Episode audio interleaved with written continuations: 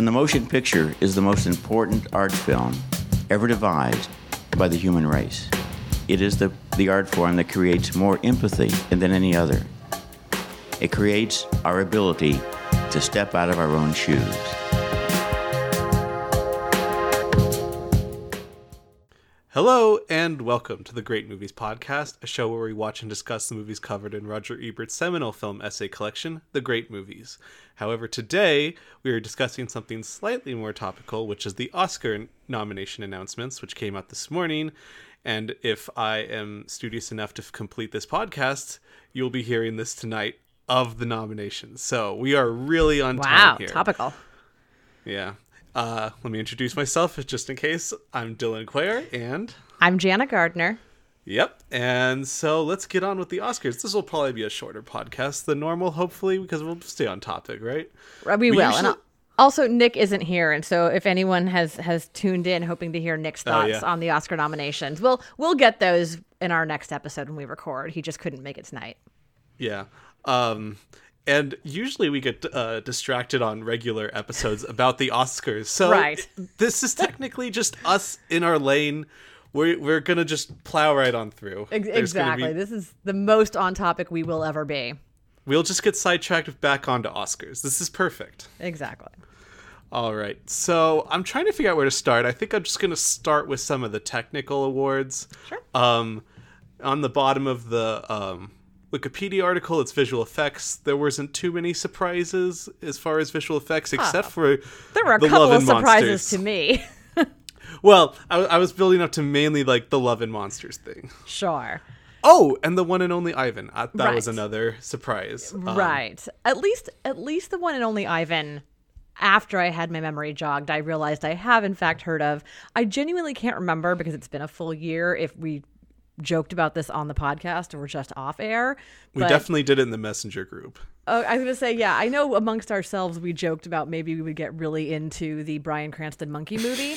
um, I never did. I never saw it, but now I guess I'm going to because the movie where Bryan Cranston is friends with a gorilla, I guess, now is a visual effects nominee. And it's one of my mom's favorite books. So if The it's adapted is- well, The book is beloved. That I did Yeah. know. Um, I this is one of those years where I don't really know if there was a great visual effects stuff to pick from. there was kind of Tenet and everything Um, Tenet? else. I would have gone for um, my completely snubbed. I thought it might get in in this category. Um, Invisible Man, the Elisabeth Moss. Oh, that's true. Blumhouse. I'm looking. I, I guess I'm just looking through Gold Derby, and they have ten predicted ones before today. And um, the ones that missed number four. Well, first one's Tenet, then Midnight Sky and Mulan. I think those were the most expected, especially those top 2 Mm-hmm. But then you have Mank at four, Welcome to Chechnya at five, Birds of Prey at six, and then Soul at seven, which is a very nicely animated movie. But like again, this is just feeling like Right. it's kind of lacking in that visual effects oomph that we usually get.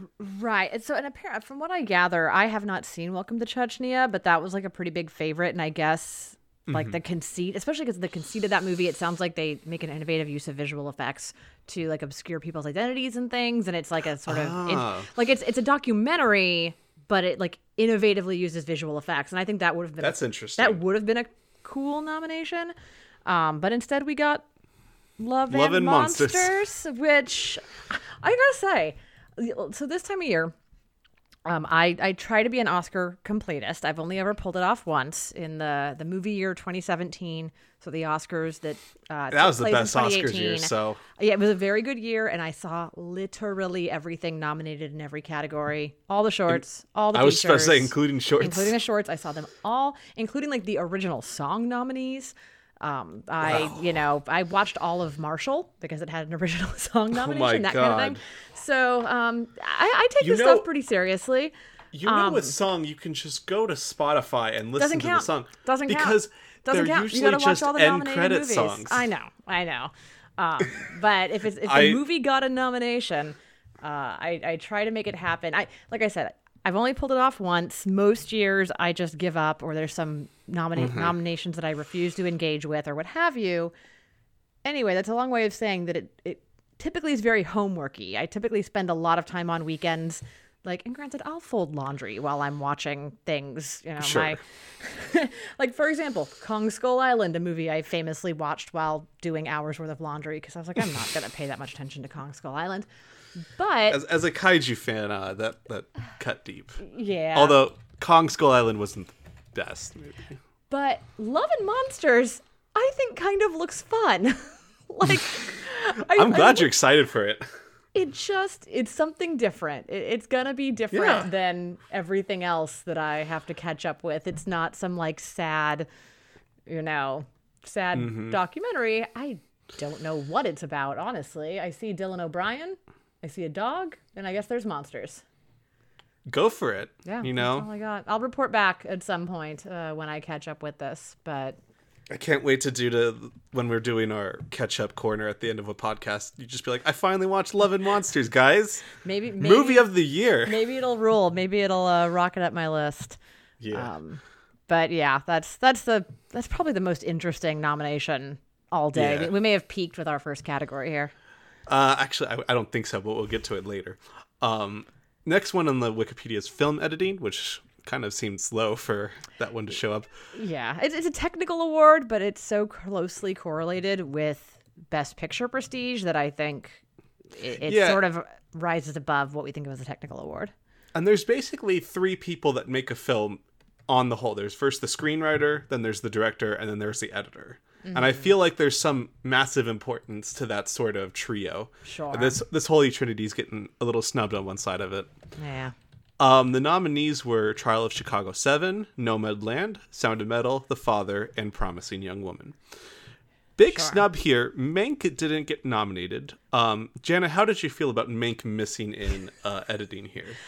You know, it actually is inter- it is actually interesting. Um, it used to be, especially when there were only five Oscar nominate not uh, five Best Picture nominations. It used to be like this was a huge, hugely important nom to get. If you didn't get editing, it meant you didn't have any real shot at Best Picture. In the expanded era, I'm not quite sure. I have not revisited or sort of ran the numbers to get a sense of how true that is anymore. But I do think it is a sign that while Mank got 10 nominations, I, I the enthusiasm just isn't there. I, I It didn't just score any of the really big ones didn't get it editing. Or, we'll, we'll get the screenplay, but when you miss both editing and screenplay, it really shows you, I think, that the the support, a lot of the support is in the the other technical uh, Mm-hmm. categories that it was nominated in. Um, and it's know. a technically great film. I think Right. most of its nominees are very deserved. right, exactly. I don't. even that's even a film that I'm not a huge fan of. I think it's all right, yeah, but um, definitely deserved a lot of those nominations. Right. But I, I think this is a just a sign of it's a lack of enthusiasm, especially when you look at the five movies that did make it that are all Best Picture nomina- Yep. nominees. It just I think is indicative of where the where the energy is and where the enthusiasm is. Especially like something like Sound of Metal, which I came into today into today feeling a little hesitant, Yeah. thinking it would probably get nominated, but that was one I think could be like last one out. And when Mm-hmm. it came up in film editing, I was like, boom, cross it down, knock it in, it's Sound, done. Sound of Metal and Promising Young Woman both getting in for editing is is great. It's it's really fantastic, and I think the editing in both of those films. I'm I'm not an editor. I I know there's a lot of misunderstanding about sort of what editing is. I will say of the ones I've seen. None of these suffer from the like most editing is best editing problem you get some Yeah. years where it's just because something has like a whole bunch of cuts. That means that it's. I mean, Yeah. you think it was something like Nomadland, which I, I, think, is Nomadland edited would with be my vote. tons of restraint. Like Exactly. you know, and I- how it's able to too. pace that film that's so sort of um, right. I don't know what the right word. Vagrancy is maybe the best word. It just kind of moves from mm-hmm. setting to setting, and the way the editor. I don't know Right. who the editor is of this. It's Chloe. It's Chloe Zhao. Oh, it's it's, fuck. yeah. She Chloe edited it Zhao. herself. Wow. Yeah. So I think that Do you know? Do you know the name of the person that edited the father? I, I do because I just pulled it up on Wikipedia. I almost it is Yorgos Lamprinos, not Yorgos I- Lanthimos. It is Yorgos. When I went looking for who edited Nomadland, I really got taken aback there for a second. Just That's wow. funny. Yeah. Who would have thought someone would have a name so close to Yorgos Yeah, Lanthimos? it is Yorgos Lamprinos. Yeah. Um, I gotta say, this film editing category is a bunch of names that I struggle to pronounce. Um, Yeah. the promising young woman editor Frédéric Thoraval. Um, but yeah, Even even the American here, Alan Baumgarten. Baumgarten, yeah, for Chicago. It's not like hard to say, but just saying those syllables together in the So- final name. So, so Chicago Seven's just gonna. This is our first time with it coming up here. It's gonna keep coming up. Um, I guess I'm default the Chicago Seven defender on the podcast by virtue of not hating it. like, I think I I like Chicago Seven and Mank about the same, basically. Um, Yeah, I you think like, they were. I think they were both fine. Yeah, good, fine. Um, I we'll get into it. I actually will stand up for Sacha Baron Cohen, but other than that, like that's Mm-hmm. I was the prepared for that. right. But like I will say, I don't. The editing at least is not memorable. Like I have no feeling about it one I way or the other. I'm- Entirely agree. I can see like where things go for Sacha for like his career. This is the storyline, Right. And he's one of the better performers in the movie. I Mm-hmm. have zero idea of why Chicago Seven got nominated in editing and why it's currently the front runner on Gold Derby. I for editing. It's the front runner, and it's not even close. That's strange. Um, Its odds are seventy-one to twenty. That is strange. Yeah, I I don't know. Um, I I there just must be some uh, no, there just must be some enthusiasm for it. I think I think it's fairly well liked. Um, I kind of think this is going to be the one major award it can win. yeah, I We'll I will see about screenplay, but this could be it. Right. I mean, Netflix has been going very hard on the um, campaigning for this movie. Um, there are billboards for it. Like, there, there's been a huge Chicago Seven billboard up in my neighborhood for months, and it's just You got a coffee with one the 7. other day. I I showed you you and Nick off podcast. Uh, I I treated myself for like only the third time in a whole year to take out coffee from a coffee shop, uh, which I used to do every day. And I went. I treated myself to like a fancy local LA, you know, cold brew coffee. And sure enough, the the little cardboard ring they give you around your coffee cup was just full FYC Trial of Chicago Seven. So that's that's It's what's here. happening around here. Um, yeah, so I made it in editing. Good for it. But yeah, it's haven't seen the father yet. I've heard the editing is is pretty phenomenal in that. I, yeah, I've heard it, it's really indicative of sort of the things that are going on in that movie, Right. which sounds interesting. I, I really hope to see it and check that out some point. right. But of the four of the of the four I have seen, Chicago Seven's way at the bottom. Thank you. Uh, moving on to sound, which is this is the first time I believe that sound mixing and sound editing have been combined. Yes. Um, I'm glad I just don't have to remember which one's which. big big Yeah. relief. kind of same. Um, I do feel bad. I think both the mixer and the editor will get the win if this happens, but it's still I'm I'm assuming so. There's a pretty long list of names. There is two to four to or two to five names for every nominee. So I think they just Yeah. incorporated both teams. And then the reasoning I was told or that I read was just that the, in modern sound like editing and mixing, it's a lot more interchangeable because of everything Yeah. being done digitally. So mm-hmm. fair enough. And the nominees for this one are Greyhound, News of the World, Mank, Soul, and Sound of Metal. I, I want to go to you, Jana. You are a big ten- fan of Tenet because you have a disposable income and we're able to watch it, unlike me. Um, and that was a huge miss. People thought Tenet was a lock Yeah. uh, before the day. Right. So Nolan's sound, the, sound in Nolan Nolan's film is, is very divisive, right? It's Yeah. it's somewhat controversial, frankly, I would say. Um, it's kind of a love it or hate it. I loved the use of sound in, in Tenet and what he was doing in that movie. I think I can speak for Nick, who's not here. I know he's a big Tenet fan and of the sound as well. Mm-hmm. But I, I get the people who are like, well, I couldn't understand what anybody was saying. Like, okay. I, I think And that's that's a fair criticism of the sound editing. it is a fair criticism. I, you know, I, I don't think it's. I think it's a choice, is I guess what I would say. I think it's fair sure. to be like, I don't like what he's doing. I don't think it's. I don't think he's like, oh, oops. I guess people couldn't hear what anybody was saying. I think it's a choice, and you're totally free to not like that choice. Um, it worked for me, especially in Tenet, which is a movie that I thoroughly enjoyed and didn't understand at all. And I've seen it twice and with subtitles. Gonna watch it again soon. Love Tenet. Um, for but. I can't can't explain to anybody what's happening in that movie. But I was surprised. I guess Greyhound got its slot. Yeah, here, right? probably. So we have we have two Tom Hanks movies I haven't seen in Yeah. in the sound category. Sound sound is the category of the Hanks. right. Do is Sound of Metal the favorite here? I mean, that's all anybody's been talking about. I feel like for So I'm I'm currently on the experts uh, odds page, which Mm-hmm. they have 30 picked Ox- Oscar experts from different journalistic uh, backgrounds and Mm-hmm. writers and stuff. There are 30 people on this panel. 30 predicted it to be nominated, and 30 predicted it for it to win. okay. So yeah, so that That's so that's yes, about you- of a home run It, you could get. you'd call it a prohibitive favorite. Yeah. Yeah, and I think deservingly so. The sound and Sound of Metal is wild how good Yeah. it is. I will say I'm a little bummed because I thought Soul is one of the best sound mixed films, at least in Mm-hmm. Pixar's catalog, and I, I wish I could be kind of like campaigning for Soul in this category, but when it's Mm-hmm. going up against something like Sound of Metal, it's not really happening. Right. Well, it's always you rarely get. Let me put it this way: you rarely get a year where there's a film where the sound the sound is literally a plot point, right? Like, I mean, it's it's in the title. It's literally a plot point. You know, Sound of Metal works arguably only because of how good this sound is. Yep. Um, and so I, I just don't know how you. It's just kind of a gimme, I think, at that point. Uh, moving on, we go on to Best Song. Um, The most important category of the day. Of course, I don't really have much to say. The nominees are Speak Now from One Night in Miami.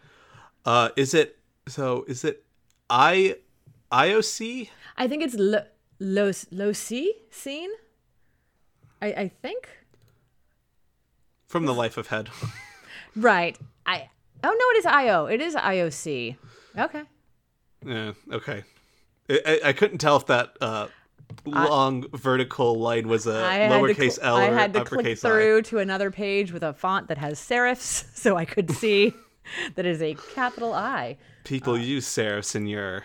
At some point, maybe I will learn how to pronounce that. But yeah, this is from The Life Ahead. So this is the Diane Warren uh, entrant this Mm-hmm. Of course, year. it's come. It's always Um, coming. and I, I the, give the woman an Oscar. I swear she has more than earned one. It sucks that she's eventually going to win for something that is pr- presumably so far below her like actual phenomenal movie songs. And if this is the year she wins, I riot. So. I, I, I don't I don't want Diane Warren to be the villain of the Oscars, but she is my I think we're going to talk villain. about this sort of thing uh, later Mm-hmm. about a personal favorite becoming a personal villain. Yeah, it happens. Um, it's real. To, to finish out the nominees, though, Yes. "Fight for You," Judas and the Black Messiah, "Hear My Voice" from Charles Chicago Seven, and "Husavik" from the Husavik. Eurovision Song.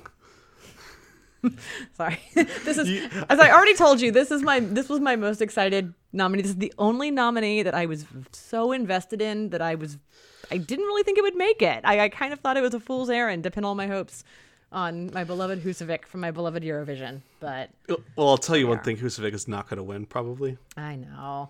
But like it's got it's got zero predicted I wins have from the not experts. seen the life of the life ahead. Yeah, I've seen all the other ones, and the and fight for you, hear my voice, and speak now are all ending credit songs. Like, what are we doing here? What what is are. what is this? Like, and I'm assuming the other one is too. I guess I don't know, um, but I do strongly. I'm a defender of the original song category, but I really think there should be some sort of requirement that the song It has to be actually in the movie. is in the movie. And like it doesn't have to be like Husavik where I mean props if it is, if it's like an actual musical and it's a song from a musical. But Mm-hmm. at least if it's an original song that's used at some climactic or memorable part of the movie, great. Like it should really be like it should be more So like a best saying use of song in a movie, you know?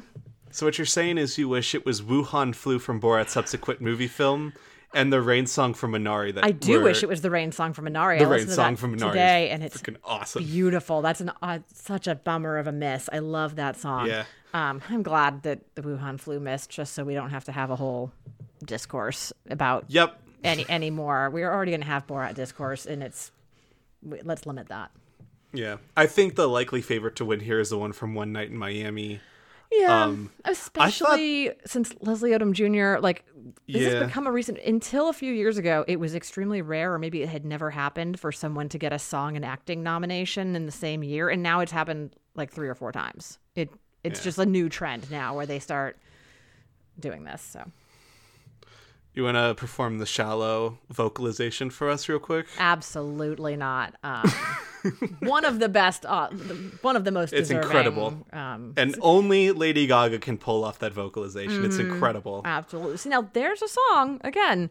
Could That's not be what we're more talking about here. Exactly. That is that is the platonic ideal of a best original song. And it, it it's the whole movie Mm-hmm. encapsulated in music. It's perfect. And it's also just so rare that you know a song from a movie these days gets into the public consciousness like that song. You know, like Yeah. people people knew that song. They like even if it was like partly a joke with the vocalizations and the trailer and everything. But hey, people were talking about it. So I think my parents knew about that song before they even knew about Star is Born. probably I, I would believe That- it. that- it and was that's everywhere. how good that song was. It was everywhere. Moving on to score, we have four highly predicted nominations, which were Soul, Mank, uh, the, that's the Atticus and Reznor uh, double whammy. Yeah. News of the World, Minari, and then coming in strong, The Five Bloods. And at that point, I was like, oh shit, here we go. Delroy. it got our hopes up. I really, I think we both really thought like, oh, okay, so they saw it. They want. They you know, enjoyed it. Like it's it's still in their memory if they're going for original score. what I think actually happened, um, which is that you know, um, Terence Blanchard is a phenomenal composer. And he has been a longtime collaborator of Spike Lee's. He's done some phenomenal scores with Spike Lee, um, dating back ages and ages, but had never gotten. He has all kinds of other nominations from other groups. Never had gotten an Oscar nomination until BlacKkKlansman in 2019. And from what I've read, the score branch is one of the more insular branches. And so yeah, it's, it's, it's kind of like very documentary clicky. or something. It's very clicky, and once you're in, you're in. And so I think Yep. he'd never been nominated, and he broke through with the BlacKkKlansman score, which is also a phenomenal score. And so now he's part of the club. And so now um, he got a nomination for To Five Bloods because he uh, he gets to sit at the table. Um, Sure. but I, which I, I've thought about this because I've spent a lot of today trying to figure out what happened with the Five Bloods. Um, but it's a it's a super deserved nomination. It's a fantastic score. Yeah, I don't, I don't doubt. Um, it's not going to win. I think Soul Oh, God, is no. easily the front runner. Yeah. Um, and if it's not Soul, it's going to be Mank. One way or another, Atticus Ross and Trent Reznor are right. going to be on I, that. I agree. I really like the Mank score in particular. Uh, it's one Mm-hmm. of my favorite parts of that movie. But I also have no complaints about Soul. like they're about the about the score for Soul at least. Um, on the makeup and hairstyling, uh, the nominees are Emma, Hillbilly Elegy, Ma Rainey's Black Bottom, Mank, and Pinocchio. Pinocchio. Um, I did not know there was a Pinocchio movie out that out this year, and um, I had the horror of learning that Roberto Bern Ben. Roberto Benigni. Oh God, sorry, I couldn't No. even say his name. It is fine. Roberto Benigni. Roberto Benigni. Um, why?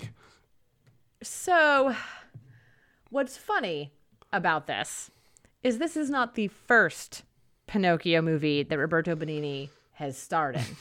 um, back in 2002, he made, he directed and starred in um, an adaptation of Pinocchio, at the time the most expensive film in Italian cinema, apparently.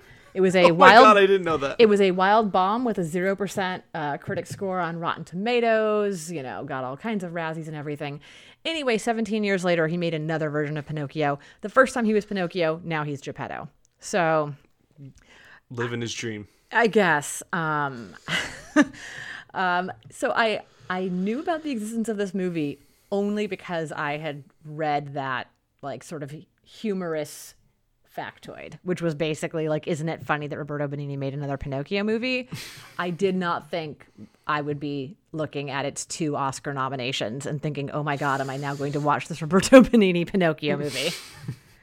the pictures I've seen of it look somewhat horrifying. So I mean, all live action Pinocchios are like that. Right. But this one is kind of special in how terrifying it looks. yeah, check. There, there's a like the promo still of it with the Pinocchio nose is just gonna stick with big me for a while.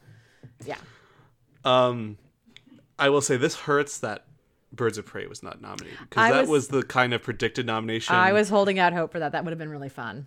And I would I, I was hoping it would get one nomination somewhere, and Yeah. if it was going to be anywhere, it would have probably been this. Yeah. And somehow we get um putting a Wolf double XL T-shirt on uh Glenn Close. That that I'm counts. I'm just staring at the poster for it. I, I don't know if you can see my mouth just hanging open. That was when I was just yeah. staring at the Hillbilly Elegy, Elegy poster again, going, right, okay, that. I feel like they they like took Amy Adams and Glenn Close, Mm-hmm. and they were like uh, the main guy in Party Down, where he's trying to just dirty up the American flag by just throwing mud rubbing it and on the- lighting it on fire, and it was just like, oh, that, that works, Yeah. right? Yeah. So Emma's the clear standout in this category for me. Um, I think Yeah, the, the makeup and hairstyling in Emma is animation. fantastic. It looks so good. Um, Ma Rainey would be a deserving winner here as well. I think Ma Rainey would be my final vote just over Emma. Yeah. but that's because I'd vote for Emma in a different category. Sure, yeah, fair. That's fair. Um, uh, but I'm kind of on this category and the next one we're going to talk about, um, Mm-hmm. which have a extraordinary amount of crossover. Um, Yes, yeah, I'm a little cool. and it's not uncommon for that. It's not happen. uncommon at all. Um, I'm, I'm a little cooler on Ma Rainey, I think, than a lot of people generally, but I do think that the makeup and hairstyling and we can transition to costume all were fantastic. Yeah, and I would say especially the makeup and hairstyling. It's something I found out on Twitter literally an hour before recording. Is this is the first time that a black person has been nominated in makeup and hairstyling, which Uh, yeah, I know. I saw Um, that as well. that's terrifying to think. wild. Like how horrible that uh, it's been for many black people in the sort of hairstyling that they kind of go through as as actors. Exactly. Yeah. I'm I hope this becomes a trend in a normal scene. we don't I have to hope so specify too. that. Yeah. Um, and as you said, into costume design, we have most overlap here. I think the only Mm-hmm. It's four out of switch five, is right? Yeah.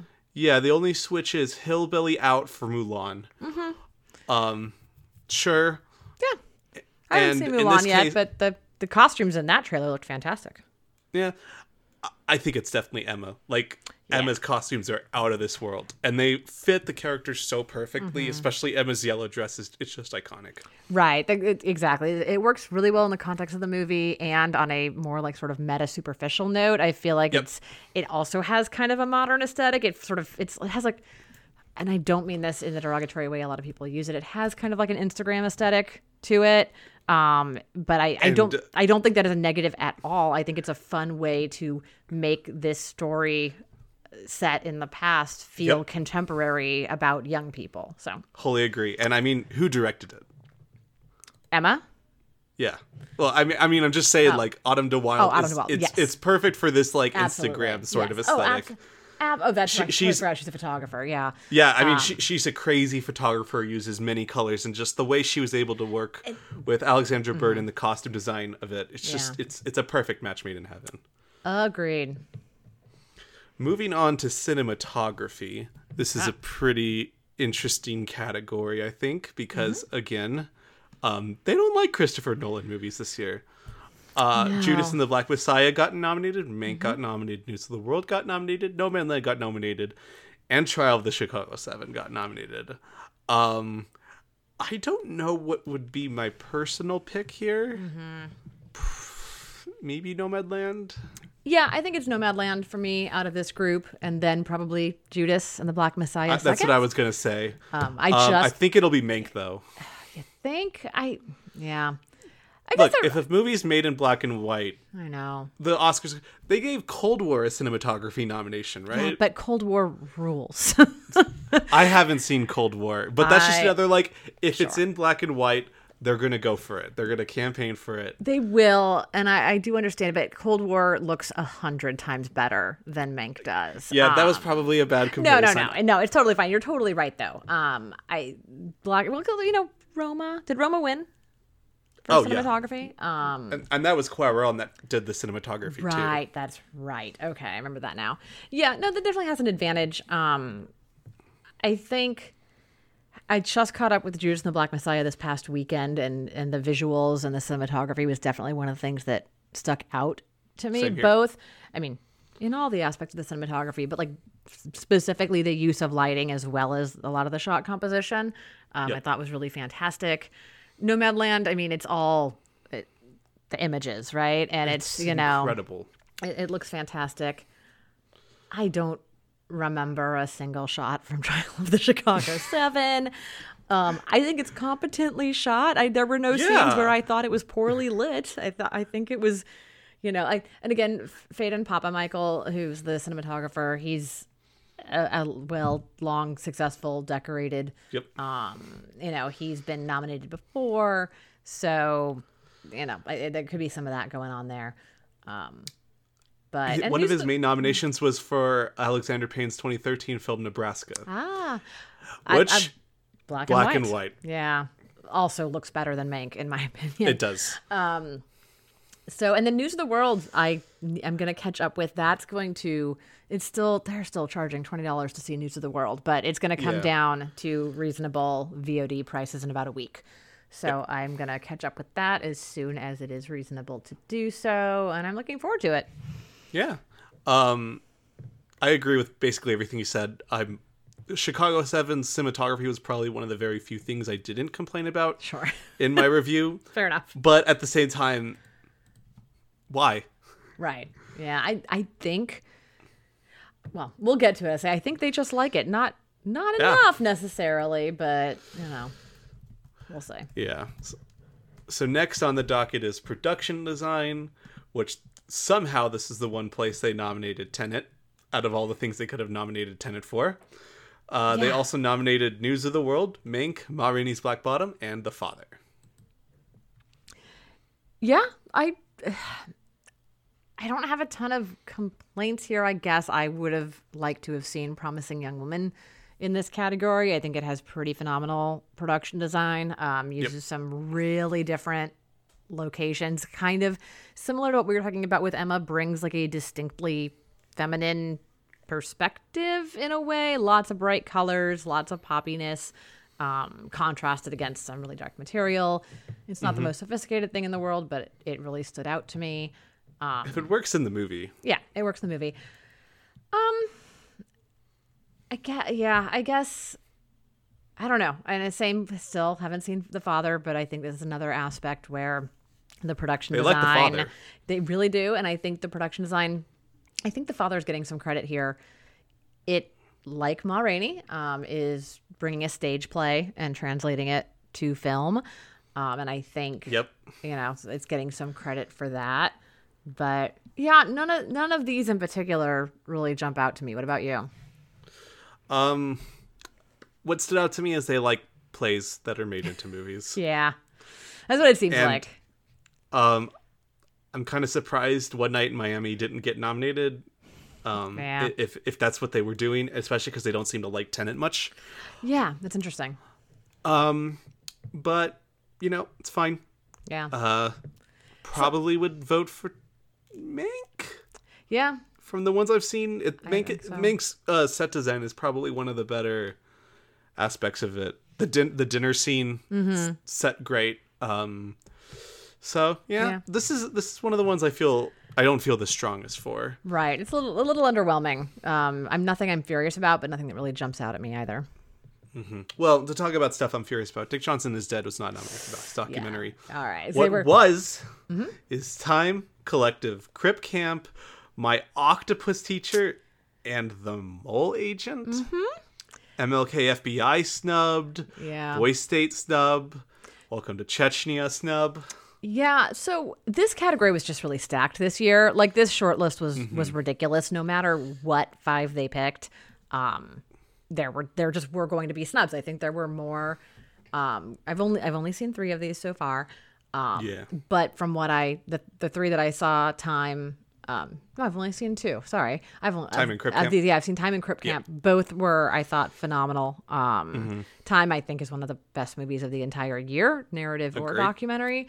Um, and Crip Camp is just a it's just a really made archival like a really well made archival footage documentary. It's not breaking the format. It's not innovative in the way that Time is, but it is a perfectly executed documentary that tells like such an important story.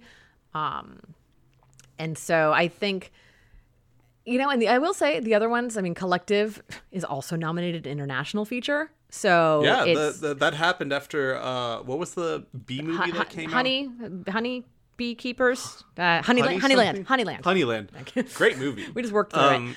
Um, so that is a, that is a new trend with these these really good Yeah. uh, docs from outside the states being submitted and, and getting doc and international features, which is cool. Kind of nice.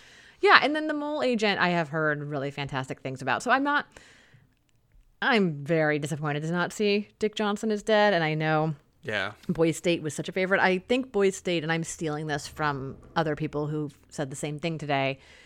Every year there is some breakout documentary that like is huge and populist and people love it.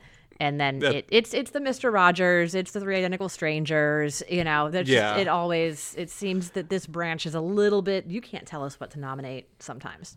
And I think that kind of also played into Dick Johnson is dead too. Yeah, Um, it got too much sort of like too much critical acclaim maybe Yeah, from outside and- the branch, and yeah, And we're talking about like insider nominating like documentaries, the worst of them yeah. all. I'm just I was I was worried about time. I I I was worried. Um, That's all I needed to. yeah, I was worried that it's outside the box enough that maybe they wouldn't go for it. I'm just so relieved now. Now I get to throw all my hopes on it winning, but I'm very glad to see it there. Yeah. In Best International Feature Film, we have Another Round, Better Days, Collective, um, The Man Who Sold His Skin, and Quo Vadis Ida. I think I'm pronouncing Mm-hmm. That, that, that's right. that's what I would have said. Thank you. Yeah. Um, I haven't gotten to any of the foreign films here, so I don't. I'm not. I don't have much to say. I kind of wanted Knights of Kings to be nominated, um, because that'd have been fun. Yeah. Yeah, I'm disappointed. I I've seen another round. It's it's so good. It's another movie that's one of my favorites of the Can't entire wait. year. It's so fantastic. Um I have no idea which way the wind is blowing in this category. Uh, obviously they obviously they really liked another round. It got another nomination. I think. Obviously, they really liked Collective, though. It got another nomination too. Yeah. So, um, and then these the other ones, um, Better Days and The Man Who Sold His Skin, I had not heard of. Um, Yep, and I knew they were on the short list, but I wasn't familiar with them at all. And then Quo Vadis Aida, I've only heard of because it it also got scored a um, Film Independent nomination. So I saw it on the Indie Spirits list, um, and I will be watching it. Um, and then I- I'd like to watch all of them, but the man who sold his skin, the Tunisian uh, Mm-hmm. international submission here, does not seem to exist anywhere to Yeah. be able to watch. Um, but Better Days is available, so I, I I'm looking forward to catching up with this category quite a bit. It's always a treat. Yep. Uh, onward to animated film. Uh, Onward, you so th- say? Sorry. I didn't even realize I did that, which is I should have just taken credit for it. God damn it. All right. Um, yeah, onward into the best animated film. Um, so going, they they announced the nominees in alphabetical order, and when the first one was onward, I was like, that's kind of weird. That is it is pretty weird. Um, uh, immediately eliminated the Croods two. Thank heavens. Yeah, psyched to not have to watch a Croods movie. Yeah, so the nominations were Onward, Over the Moon, a Shaun the Sheep movie, Farmageddon, Soul, and Wolfwalkers. Um, so hyped that Shaun the Sheep got in over Croods. I haven't seen this Shaun the Sheep movie yet, but I love Shaun the Sheep movies. I love Aardman, um, and to see him over the Croods, it's, it's just feels good. Oh. Um, Jana, you've seen two movies in this category so far, right? Yes, Me yes, too. I've seen Soul and Wolfwalkers. And your preferences? My preference is Wolfwalkers. I'm assuming. Soul's gonna take it. Um, Yeah. You know, when it's a when it's a the Pi- Pixar winning is not a foregone conclusion necessarily anymore. Yeah. But when it is a well-regarded Pixar movie, I think Mm-hmm. it's pretty well situated. Wolfwalkers is fantastic.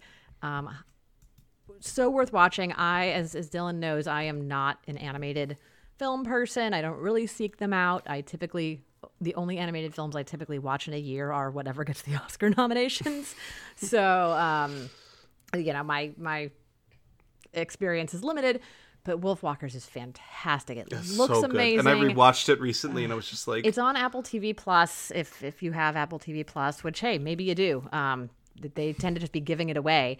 I signed up for it so that I could watch Wolfwalkers and Ted Lasso, and then like the past two months in a row, Apple has messaged has sent me an email being like, "Congratulations, we're crediting you four ninety nine for your Apple." So I, they just keep crediting me back my Apple TV Plus money. I don't know. I'm I'm keeping take it. I'm keeping it. Um, if you have Apple TV Plus, it is it's even worth I would say doing the free trial um, to check it out. Um, yeah, and then Onward, I've actually heard. I think Onward. I mean, it got lost in the shuffle, right? Onward was one of the very first movies. It was in theaters for about a week, um, and then the theaters all closed, and then it got thrown onto Disney Plus, and here we are. it was okay. um, yeah, that's pretty much what I've heard. Is it's okay. it's fine. Um, and then Over the Moon, I have I have heard good things about. It kind of got lost Yeah, in the shuffle as well, but I'm looking forward to. I bel is it also on Disney Plus? Is that or is it Netflix? I thought it was Netflix. It's Netflix. Okay. I mean, the nice thing about this year is that you know these movies are all out there. They're all watchable. Usually, Mm-hmm. my biggest sticking point with catching up with this category is when there's some animated film that's like only in theaters, and I'm like, I am not paying yeah. fifteen dollar LA movie theater ticket to go see an animated movie I don't want to watch. Um, but these Sure. are all so easy to watch this year that um, I think this will be a fun batch. But It I'm assuming happen. it's Soul. I'm assuming it's just a foregone conclusion. All right, moving on to adapted screenplay. Um, the first nominee is Borat's subsequent movie film, Delivery of a Prodigious Bribe to American Regime for Make Benefit Once Glorious Nation of Kazakhstan. I cannot believe they read that full title every time. The Every time. every time it, the the nominations were announced this morning. I couldn't tell they were doing a bit or like that. Like what? You look at the movie poster. You look at how it's styled online. It's just Borat's subsequent movie film. Like you don't. It's not even like we don't need the unexpected virtue of ignorance it up. Just leave it alone.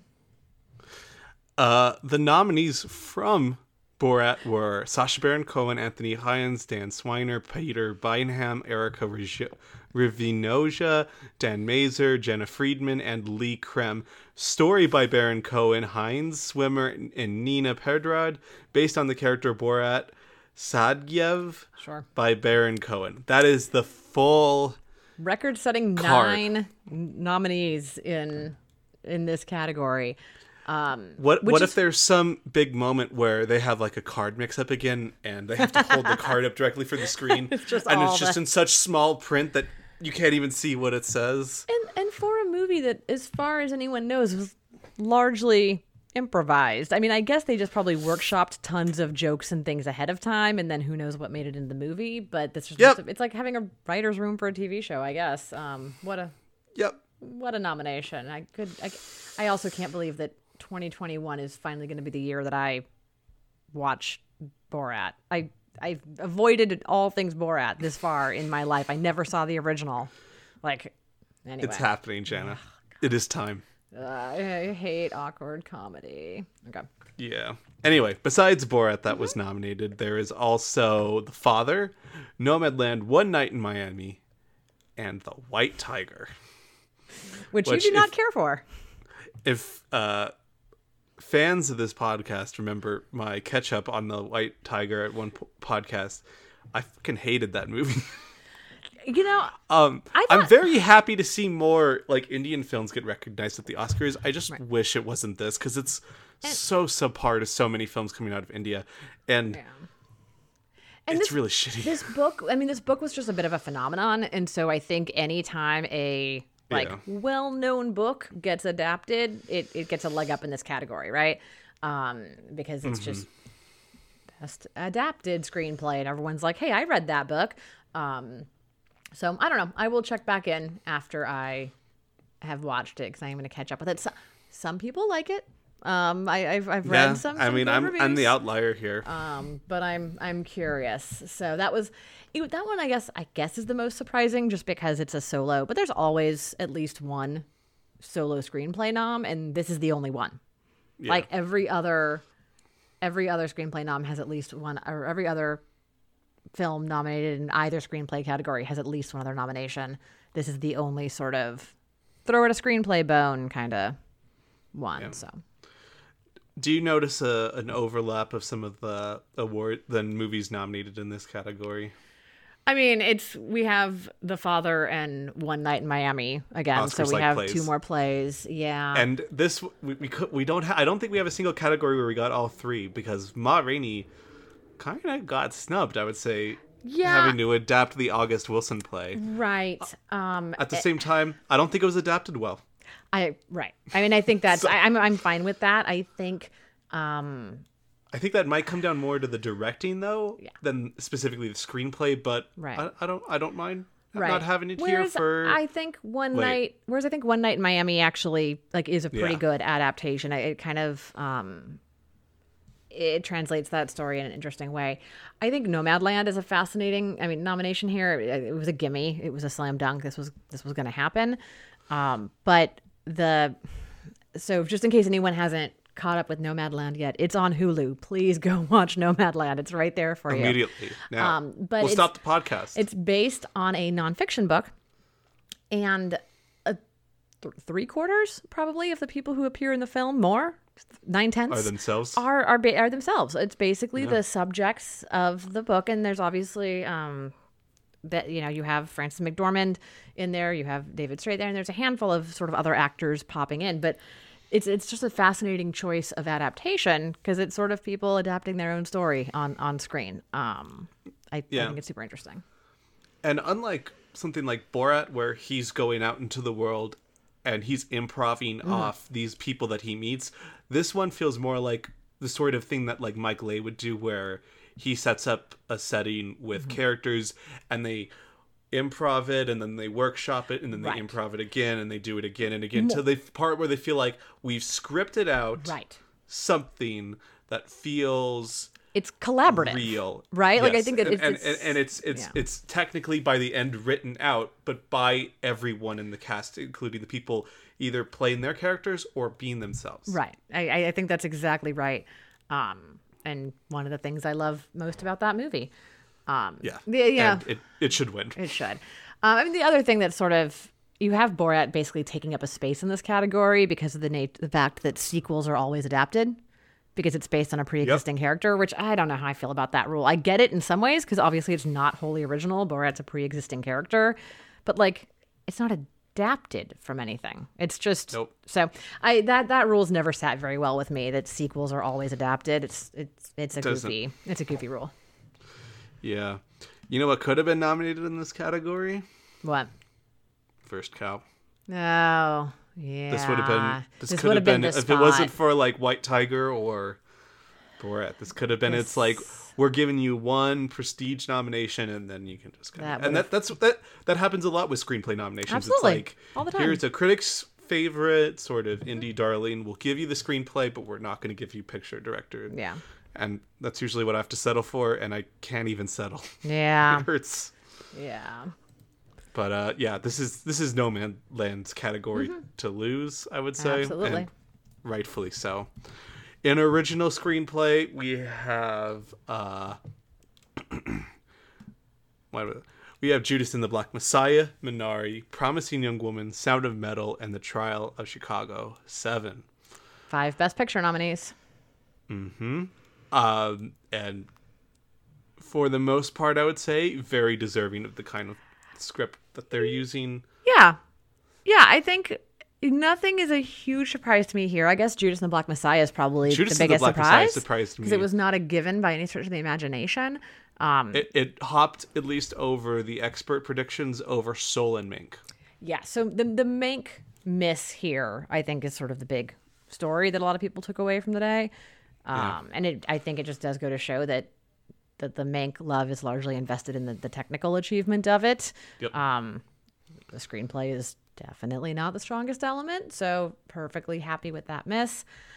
I'm also fine. it would have been nice for uh, Fincher's dad, I- though. And- and, like that's one I would have wished it got Yeah. nominated for, just out of like that story about Sentimentality. his yeah his late father being the credited screenwriter on it. That would have been it would have been a hell of a narrative.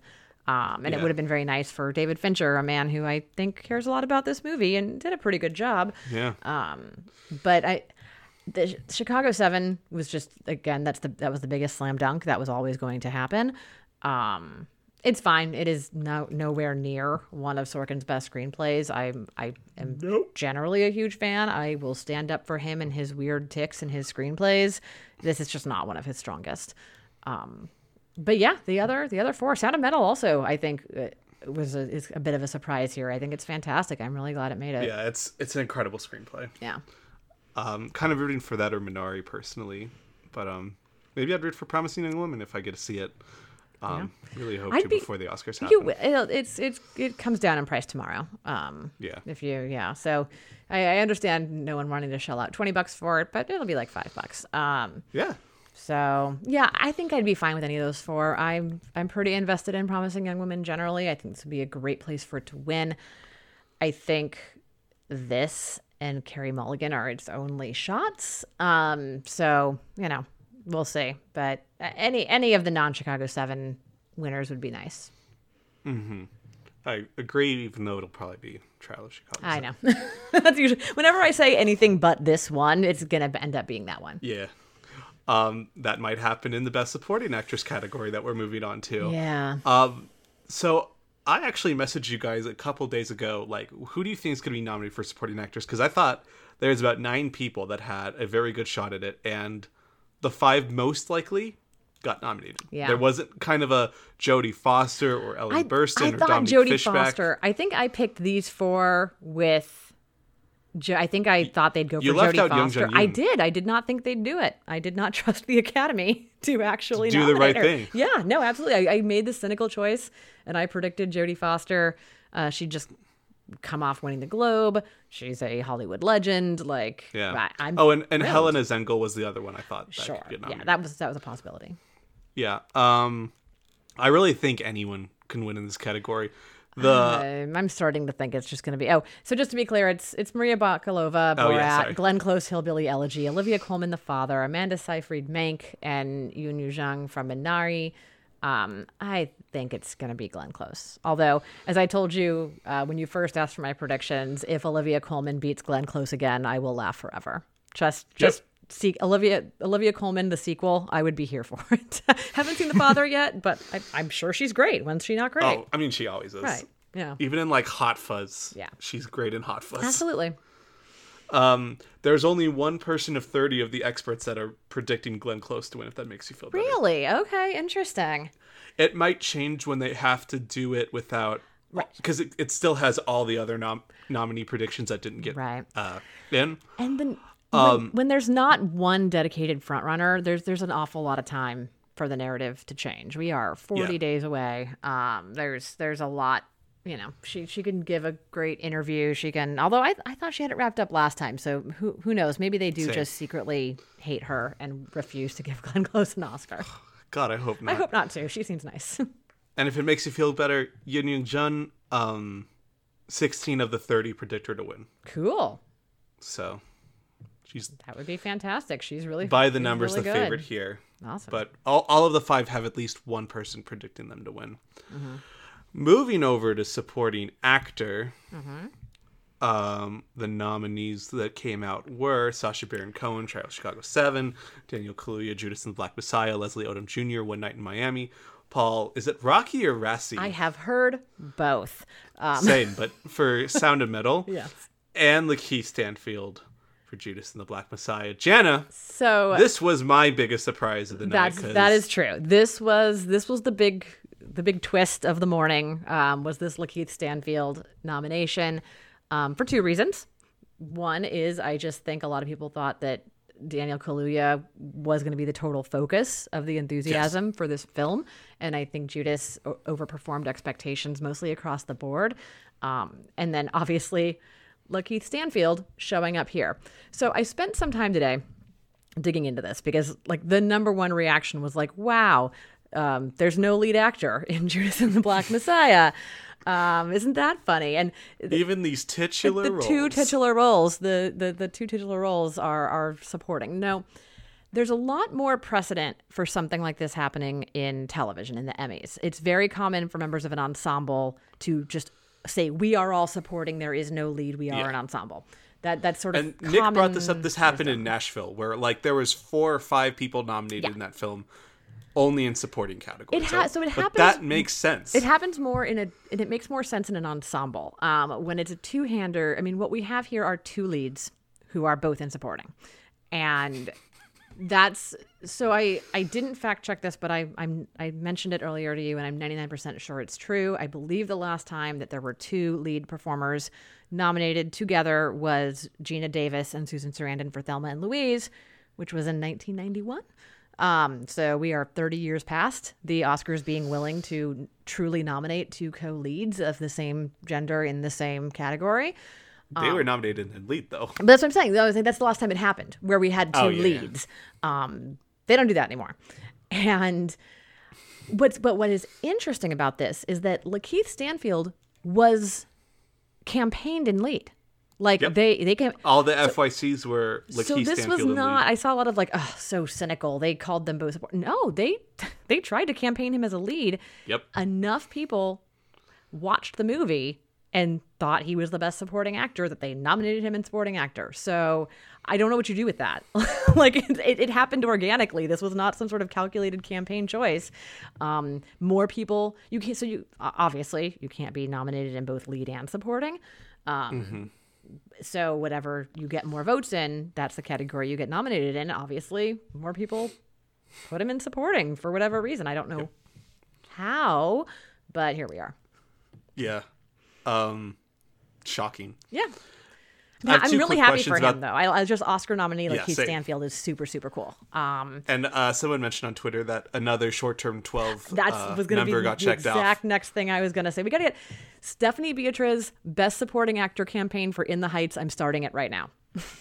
Oh, that's right. She's in She's that. in In the Heights.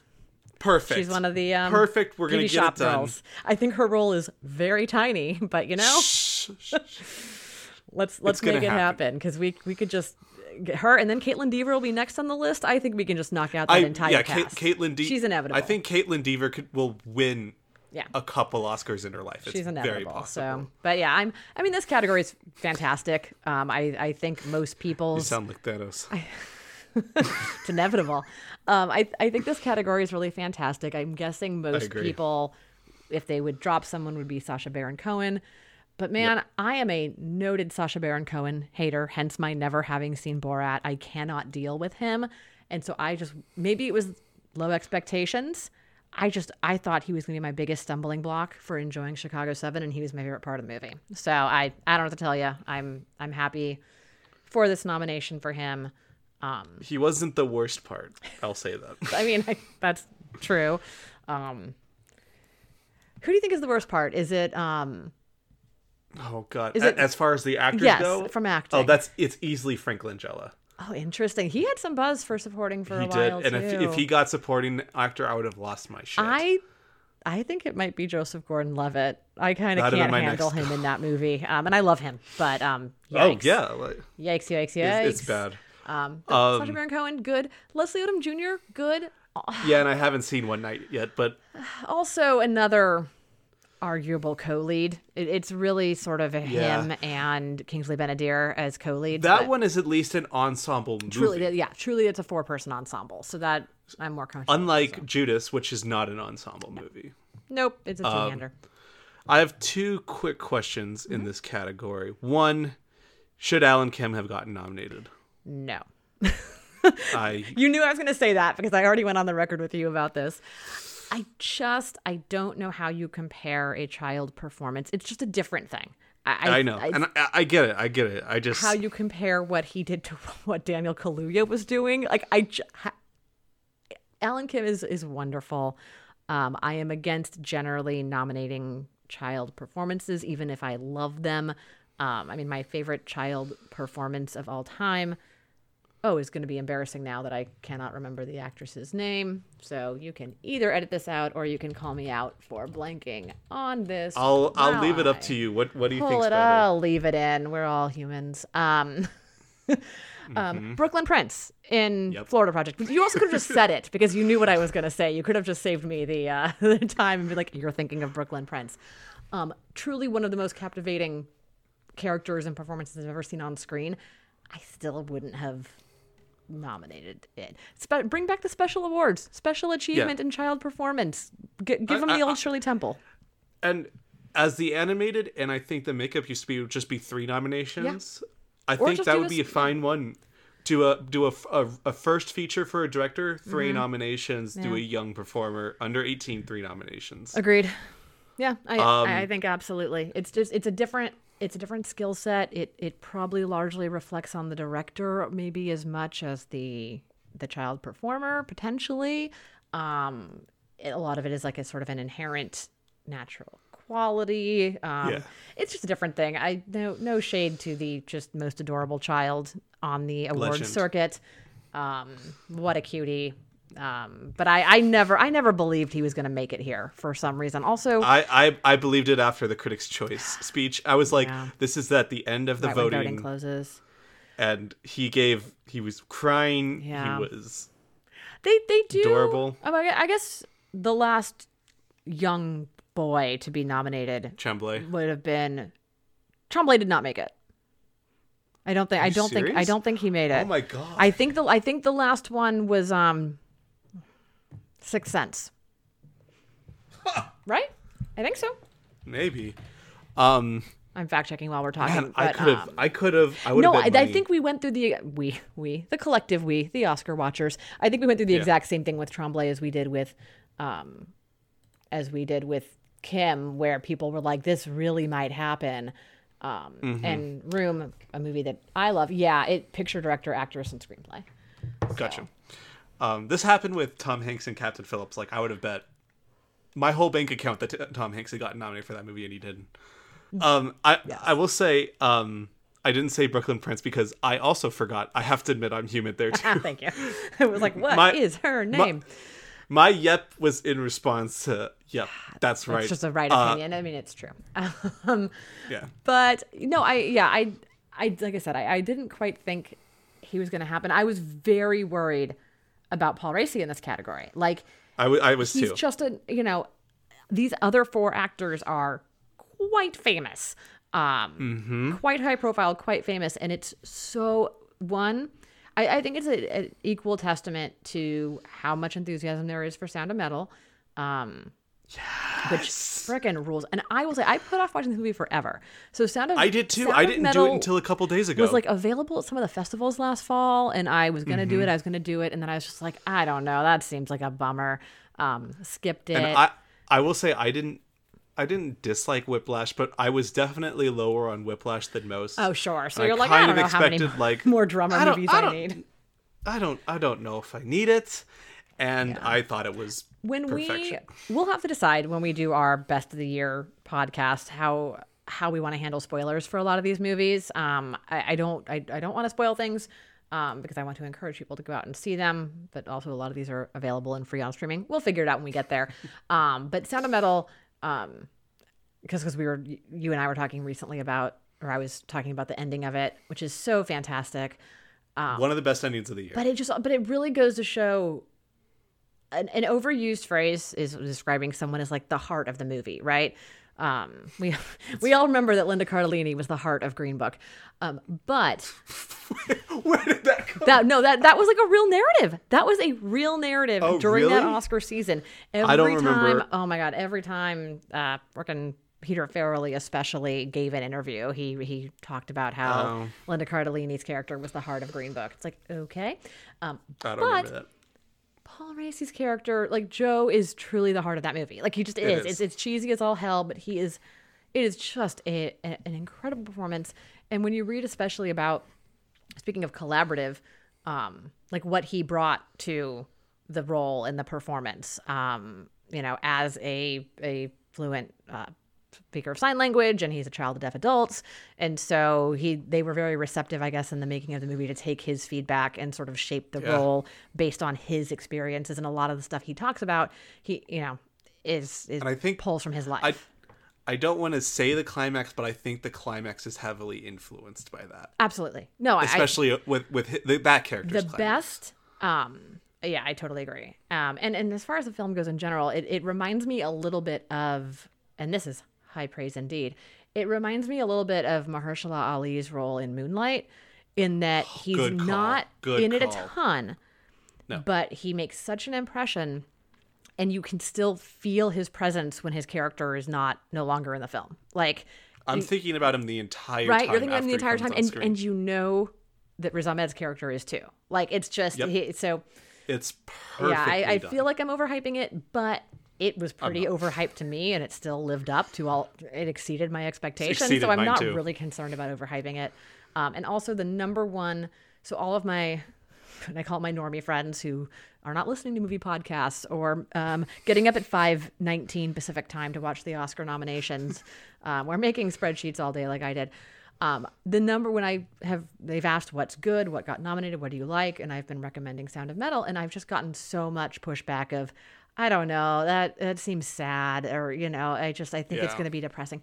It's not depressing. Like that, I was worried about that too. It's it I deals mean, with it, he- there- it deals there's sad heavy, moments. it deals with heavy themes, and there are sad moments, but and this is similar to what I've said about to people about Nomadland there's some very sad moments and there's there's it's melancholy and it and it deals with these sort of very serious themes but you don't walk it's not like misery porn. It's not like It look at no. this person going through a tough time. It's you really you know it's it's they're, I- they're cathartic. You you feel at the I end kinda think- like it's because both of them it's like a like a an a discovery of some sort of empowerment Mm-hmm. almost. Exactly. No a- absolutely. Someone is going through something very significant but you you you feel like you went on that journey with them. Um Yeah. so yeah. Um oh, what was i going to say oh um when we talked about on i think our first uh season wrap up finale what makes a great supporting actor Mm-hmm. um it's one they're supporting a main character or the story from the background Mm-hmm. and two the movie can't function as well with them there and that is Paul Raci He's the, All the other- only supporting character in this entire I was lineup. that was I that saw, was that was one of the things I is I was going to someone say else say that on Twitter today. There's a tweet going around said like, "Congratulations to Paul Raci, the only supporting actor in the supporting actor category." And it's really true. The other, you have two clear leads and then two members of ensembles that are still probably the lead that are probably they're the leads. probably the lead yeah. and You're following Paul Raci Sam is Cooke's- Ugh, yeah. I, he's the only supporting. He's the only supporting character. he's playing the supporting character and besides Kaluuya I Mm-hmm. thought about him and felt about him more in the movie that Yep. he had to work for that Yeah. movie to work Right. um god I love Raci and spoilers for when we vote but I I might vote Raci over Kaluuya and I never would have ever thought I would have said that Yeah, it's it's really it's really something. People people need to catch up with Sound of Metal. All right. Uh, the final four big ones. Yep. We got actress, and I don't think I don't, do. Do we have to talk about actress much because it was like all five were basically locked in, and Right. And I think all five happened. I think all five were locked in. I think you have three legitimate contenders. Um I'd say four. you think four? You think Andra Day is a is a legitimate contender I- here? Yeah, I need to watch that Andra movie. Could do it. Um, it's Viola and Ma Rainey, Andra Day in United States versus Billie Holiday, Vanessa Kirby in Pieces of a Woman, Frances McDormand in Nomadland, and Carey Mulligan in Promising Young Woman. Vanessa Kirby's the only one that's it's it's it's a no. Yeah, that that's a weird. That's a very disappointing nomination to me because it was such a gimme. It was or such a like a given, I should say. She that movie screened at festivals and they were like, okay, Vanessa. It's one of those ones where it was shown at a festival and people said Vanessa Kirby actress nomination, and it was like it was written in stone. Um, and It's nobody a very Oscar-y performance. nobody too. likes that movie. Nobody likes. It. I don't it. like that movie. I- no. I will watch it while I'm folding laundry one day. Um, Yeah. but I I will watch it under protest. Um, and for everyone who's listening to this and saying, you know, you don't have to watch it. Yes, I know, but I do. so don't don't bother Zero telling me that I don't have to watch these movies. I do have to watch them. Um, the uh, the the Academy has done this to me, um, Yeah. and it's just disappointing because there are ten. I I mean, there's just it was such a strong year for actresses, and we'll talk about Sophia it Loren when could have gotten- do. Yeah, and when we do our awards, I'll have two probably. I I, I think Frances and Carey are phenomenal, and um, that I. They're like those are my two favorite movies of the year. Spoiler alert! Unless something changes between now and when we talk about this again, um, and they're two of my favorite performances of the whole year.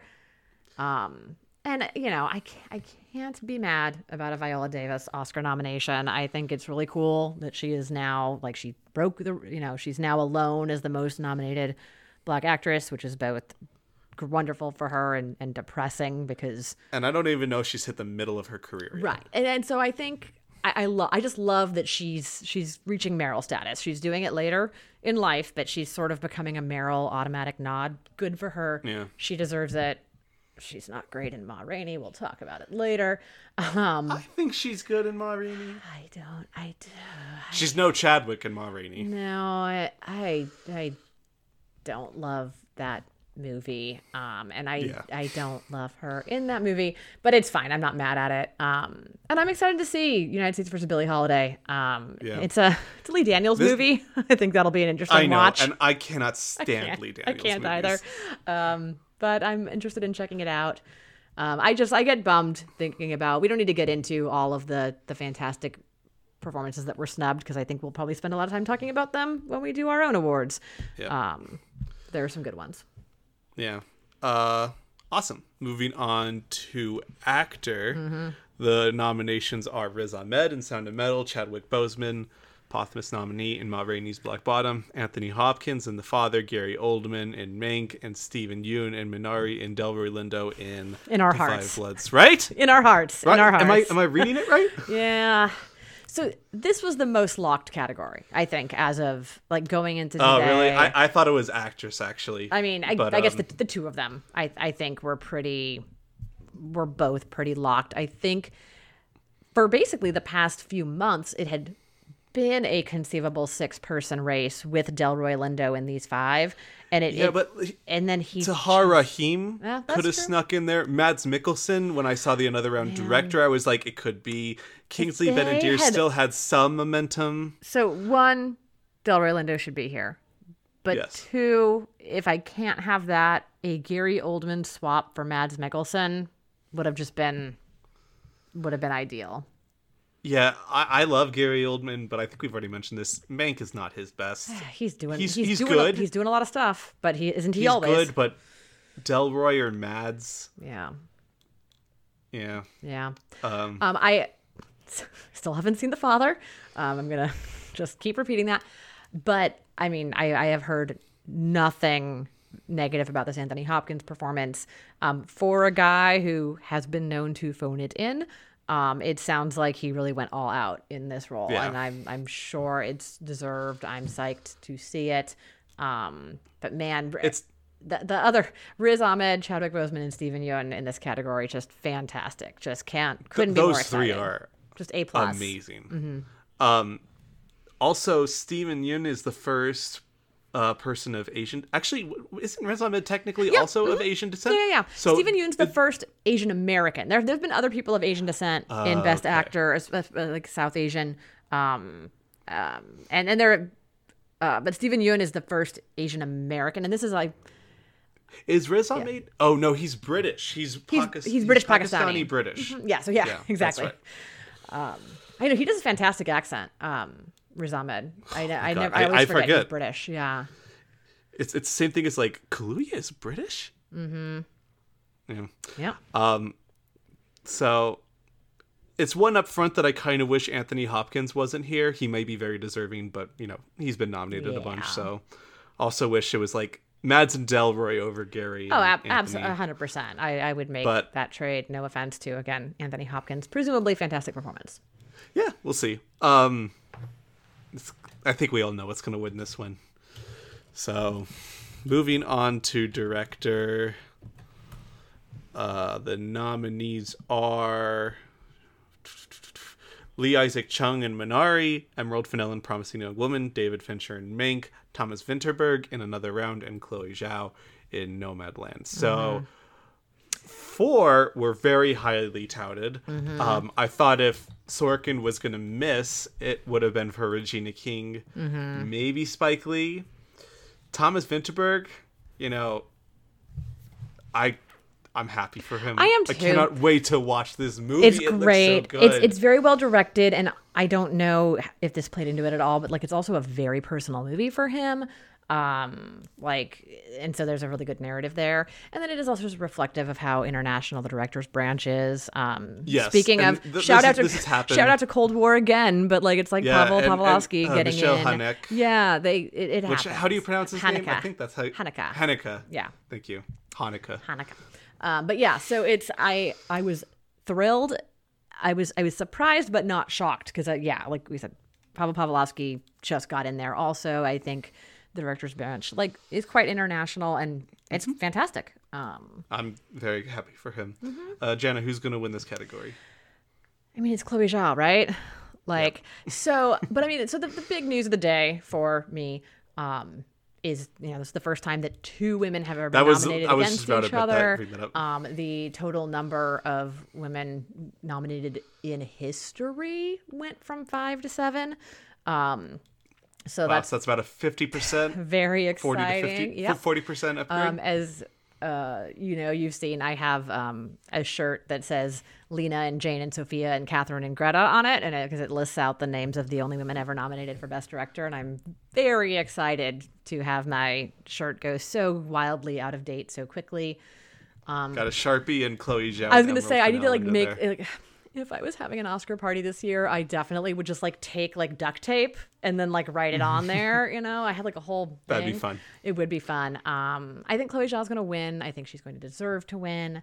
Um, Oh, she's I'm so so, happy for. Emerald Fennell though. Again, just promising young woman. We'll talk about it. It's super divisive. People. People are not lukewarm on that movie, from what I can tell. It's a bit of an true. understatement. It's a bit of a love it or hate it. Um, I, I that movie really got me. Um, I, I- like I said, it's my it's up there with Nomadland. Those are my favorite two movies of the year, and I'm just it doesn't seem like the kind of thing that normally gets a best. It's sort of like when Greta got nominated for because it's one thing when you're Kathryn Bigelow and you get nominated for the Hurt Locker, right? Like that Hurt Locker is yeah, sure, it's it's intense. Like things are getting blown up. You know, war movie. It's a war you know, movie, exactly. Um, It, it's a movie the Oscars would go for. And Right. I remember seeing the Promising Young Woman trailer oh my god, Wait, in theaters when we, we Back in the when we were in theaters. Yeah. And I was like, movie looks good. Right. Never in a hundred years would have been like, this is a director Never. front runner, picture front runner. I, never in a million years. Same thing. I thought like that's going to be a fun time. That's going to be like a weird little, um, you know, indie kind of movie. Um, and the fact that it caught on. And these changes they've made to the Academy in the past few years, I think, are really showing themselves um, with these nominees. So good for them, I guess, is what that's Mm-hmm. Took a a couple years saying. with It- the with the Green Book and stuff. it, it does, it does. But I mean, man, between this and and Sound of Metal and Judas and the Black Messiah, I mean, and look, we're not even specifying Minari, but oh, and God, and Minari, which and, and but Minari, it was an automatic Yeah. in so many categories, and that's wonderful. Yeah, no, this category, Um, the fact that there is one American man nominated for Best Director is crazy. Like it's crazy. Like when I guess sorry, excuse me, white American man. I I totally misspoke. Lee Isaac Chung as far as Asian American, but the fact that there's one white American man nominated for Best Director is wild. Um, Oh, and Chloe Zhao's American too. is, is she an Amer- Is she American? I think she's Chinese American. Oh, okay, cool. Um, I, well, for whatever, I mean, she makes amazing films about America. So, But I, I think you take this group of films, you take it 10 years earlier. It's David Fincher, it's Sorkin, it's maybe. S- Probably wouldn't have been Spike. No, Spike never got nominated until Black. Klansman. It would have been Greengrass. Oh. Um, Uh, maybe the Mauritanian when it came out. podcast mascot Paul Greengrass, who we haven't even gotten much chance to talk about yet. Um, I'll, I'll Maybe Sam Levinson and Malcolm and Marie. I could see that happening. Right. The, the people on the podcast can't see the face that I just made. Um, Yep. No, I, I think you're, I think you're right. Um, that even with this best picture lineup, the actual directing nominees would have been quite different. So, yeah, pr- Mm-hmm. pretty much. I mean, really genuinely the only way I could have been more thrilled personally was with a Spike. It- it- again, I would I would take out David Fincher and put in Spike, and I think this category would be pretty close to perfect for me. Yep. Um. But- Now, do you throw in Spike for Da 5 Bloods, or do you do American? I would Spike for the Five Bloods, but hell, hell let's just give him a award for the achievement in the year in general. Yeah. Um, and moving on to the final uh, one of the night, Best Picture, we have The Father, Judas and the Black Messiah, Mank, Minari, Nomadland, Promising Young Woman, Sound and Metal, and The Trial of Chicago 7. Only 8 and One Night in Miami and Ma Rainey are not there. Mm-hmm. Didn't make it. And suddenly, the Oscars don't like plays. I know, right? um, unless it's the Except for The father. Um, yeah, I, who knows what happened there? We'll never know. Um, it- this is also, I believe, the last year where this can happen. I think next year it's going. They're going back to the full ten, um, just across the board. I think that's the right decision. I think this weird between five to ten nonsense was a bad idea. never liked that I never liked it. I like the ten. 10's good. The more the merrier. Um, you know, you get some weirdness, but it's fine. Um, yeah, I think this list is ba- close to what I would have I would have predicted. Um, but I, I, I Judas and the Black Messiah and Sound of Metal, I, I was not surprised, um, but I was happy to see them there. I think those were far from a given to actually Yeah. crack Best Picture, and I'm very glad they did. Now, I'm curious to ask you. Let's say this was next year and it was 10. Mm-hmm. Is it One Night in Miami and Ma Rainey, you think? Or is it Borat's subsequent movie film? God, I, I, it's, it's a great question. I'm always super curious about like what was the just miss, what was the number nine, the number ten. Oscars, release your voting. Release the votes. Give us the vote totals. Um, Yep. you know, Is it News of the World even or Da 5 Bloods? right? I think. I, I think it's some. I don't think it's to Five Bloods in any universe. Although every once in a while, either. there's one of those weird like Best Picture and nothing else, or like Picture and Score. Mm-hmm. Um, uh, I my immediate reaction was to say that obviously it was One Night in Miami and uh, Ma Rainey, but I think you can make a really good argument for Borat and News of the World. Um, Yep. both of those as well. And that's that's one of those things where I was like, if only there were ten, we would have definitely. Nope, you don't know. like, I I, I. I think my new favorite theory is that if we had ten, News of the World would be in there. Um, just because right. it had I'll go with that theory. Right. I mean, we'll never know, so I can I can feel strongly about it. Um, who knows? Maybe that's where they would have thrown Tenet one more nomination. Best Picture nominee Tenet. You never know. Nice. Anyway, so that wraps up the general our thirty-ish minute long conversation about the Oscars that went I an am hour so and thirty sorry. minutes. That's all right. It is fine. You need to eat dinner. I do need to eat dinner, but I could do this all night. So you know that's why we're here. Well, thank you for joining me, Jana. Um, Of course.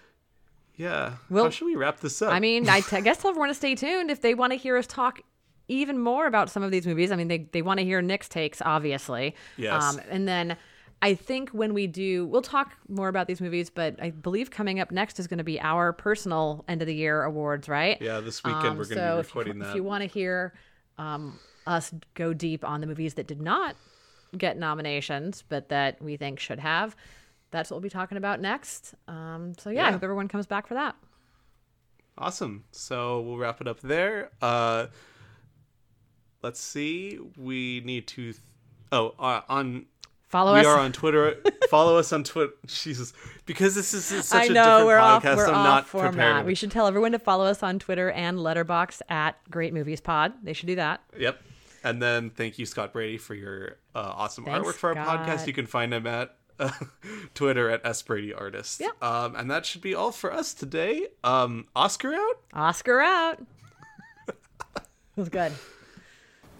And when I go to the movies, I am that person on the screen. I am having vicariously an experience that happened to someone else.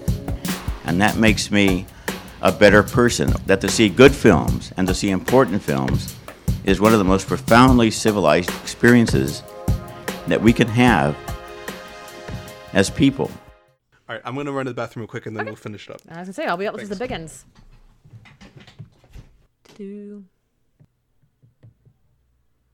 I should say something really funny later here because Dylan will hear this when he comes back, when he's doing the editing of this podcast later. Hi, Dylan. Thanks for doing the editing of the podcast. You're the best. That's all.